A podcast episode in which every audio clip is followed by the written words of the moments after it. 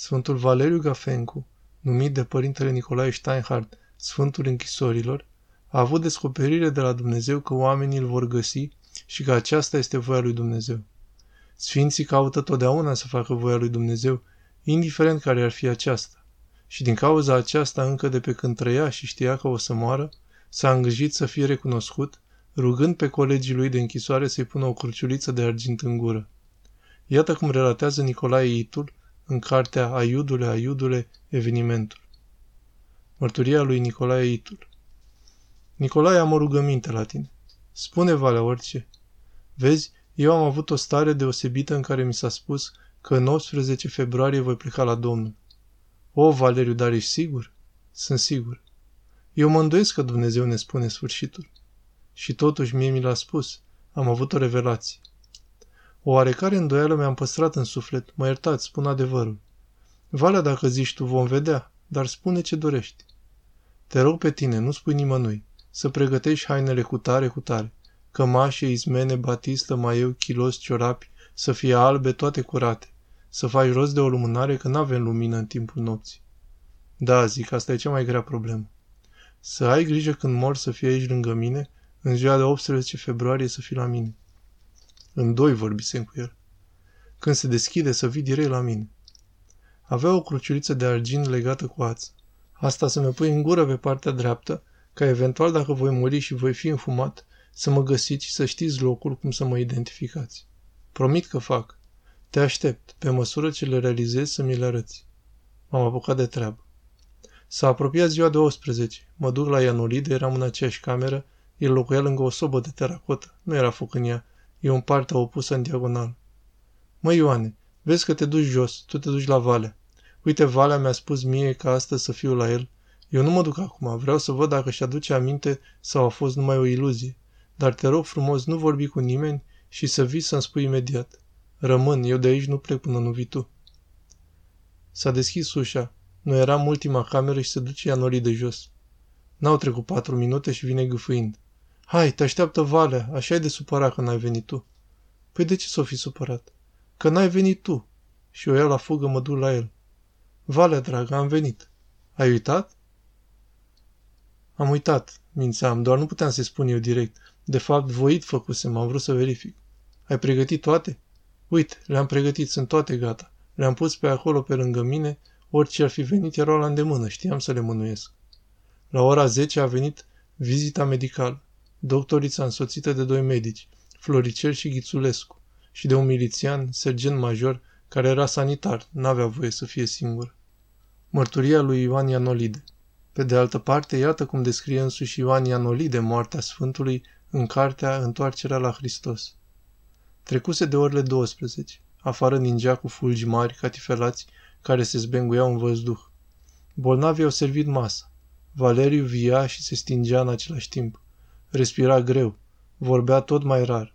Eu eram tot mai profund mișcat.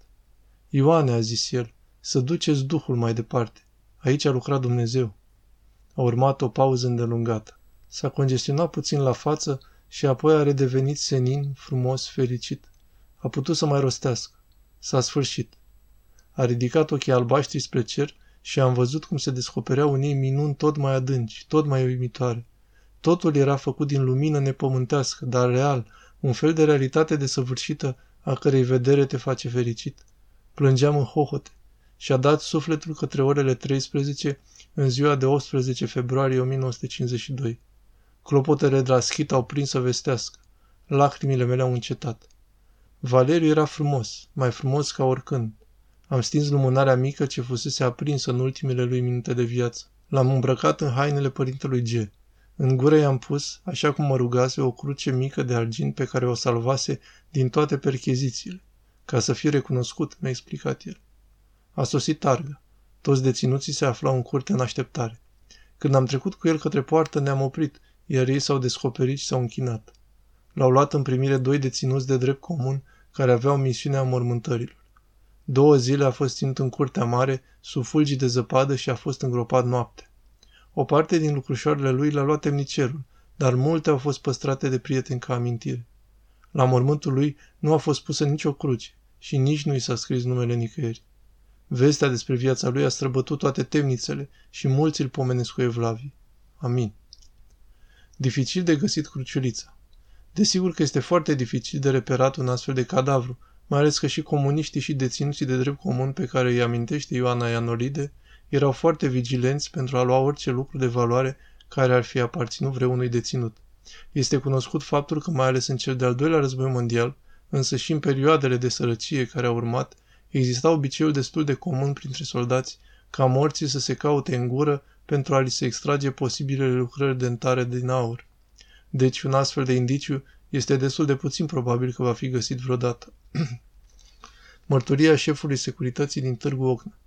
O mărturie mult mai importantă pentru găsirea Sfântului Valeriu este mărturia care a fost publicată într-o carte semnată de monahul Teognost și publicată sub titlul Trecea un sfânt pe stradă. În carte se relatează o discuție dintre șeful securității din Târgu Ogna și sora lui, în care se amintește locul în care acesta a fost îngropat. Colonelul e din Târgu Ogna și a venit sora sa la el, vorbeau despre morți. Colonelul i-a spus că bărbatul ei nu a fost în stare să țină închisoarea în mână și l-a lăsat pe Gafencu să-și facă de cap. N-a fost vina lui, dar Gafencu ăsta i-a strâns pe toți în jurul său, a zis sora sa. Așa se întâmplă dacă am trimis țărani fără pregătire, un papă lapte. Dar ce s-a întâmplat cu oamenii ăștia? I-am văzut odată când i-au adus. Erau atât de slabi, în special cei din Pitești. Toți erau galbeni și se bucurau atât de mult de fiecare fir de iarbă, de soare, de vânt, parcă nu le-au mai văzut niciodată, se tăvăleau prin iarbă. Colonelul a avut o lucire de viclenie în privire, chipul i s-a împietrit. De unde știi atâtea? Când i-ai văzut? Sora sa s-a încurcat, a lăsat privirea în jos și spășită i-a spus Veneam să-i aduc schimburi de haine călcate. Știi prea bine că ai încălcat protocolul. Ai noroc că sunt frate. Ai grijă să nu mai afle nimeni. Colonelul a mai rostit o tiradă de înjurături. Sora sa, ca să treacă peste momentul respectiv, a spus Gafencu spunea că o să-i găsească cândva. I-au pus o cruciuliță de argint în gură. Am avut noi grijă să nu mai găsească niciodată trupurile lor, să nu zică că au fost sfinți după cum credi. A fost o operațiune specială. În continuare, colonelul oferă amănunte despre desfumarea unor deținuți. De atât timp nici noi nu mai știam unde au fost îngropați. Cred că l-am găsit și pe Gafencu, e chiar sub nasul lor, se referă la deținuți. N-am putut să-l mutăm de acolo, așa că am adus șoseaua peste el. Este înmormântat la o mică adâncime. Până la urmă ploaia și camioanele îl vor distruge. Discuția e absolut veridică și redă în tocmai spiritul drasticelor reglementări cu privire la secretul care înconjura locurile de detenție ale deținuților politici. Colonelul este Augustin Șleam, cel care în anii 50 a condus securitatea din Târgu Ocna și care printr-o stranie pornire personală, poate o târzie pocăire, a ales să-și doarmă somnul de veci în cimitirul de la Biserica Sfinți Împărați, la mai puțin de 50 de metri de morții de la penitenciar. Arătarea Sfântului și posibila descoperire. Dincolo de acestea, Sfântul Valeriu s-a arătat unor persoane vrenice de încredere și le-a spus, să săpați, că o să mă găsiți.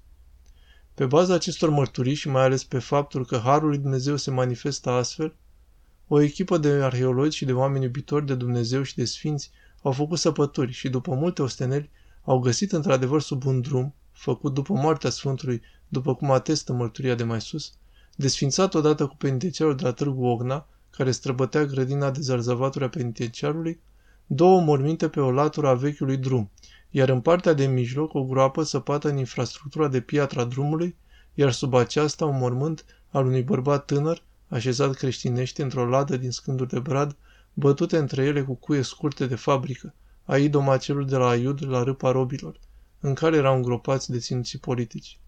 Coincid o mulțime de indicii, considerația duhovnicească de care se bucura Sfântul, ceilalți deținuți erau pur și simplu aruncați și nu pus creștinește, iar pe de altă parte locul cu totul nepotrivit, sub drum fără cruce. Astăzi, 18 mai 2022, este ultima zi de săpături. Însă cu toate că nu se poate încă pronunța definitiv, echipa condusă de domnul Gheorghe Petrov, se pare că sunt destule indicii în favoarea acestei ipoteze. De asemenea, nu putem să nu remarcăm faptul că această descoperire apare exact în momentul sfințirii Bisericii Martirilor și Mărturisitorilor din temnița de la Târgu Ocna. Oare suntem în fața moaștelor Sfântului Valeriu Gafencu împlinind prorocia sa? Bazat pe anumite date de la mediafax.ro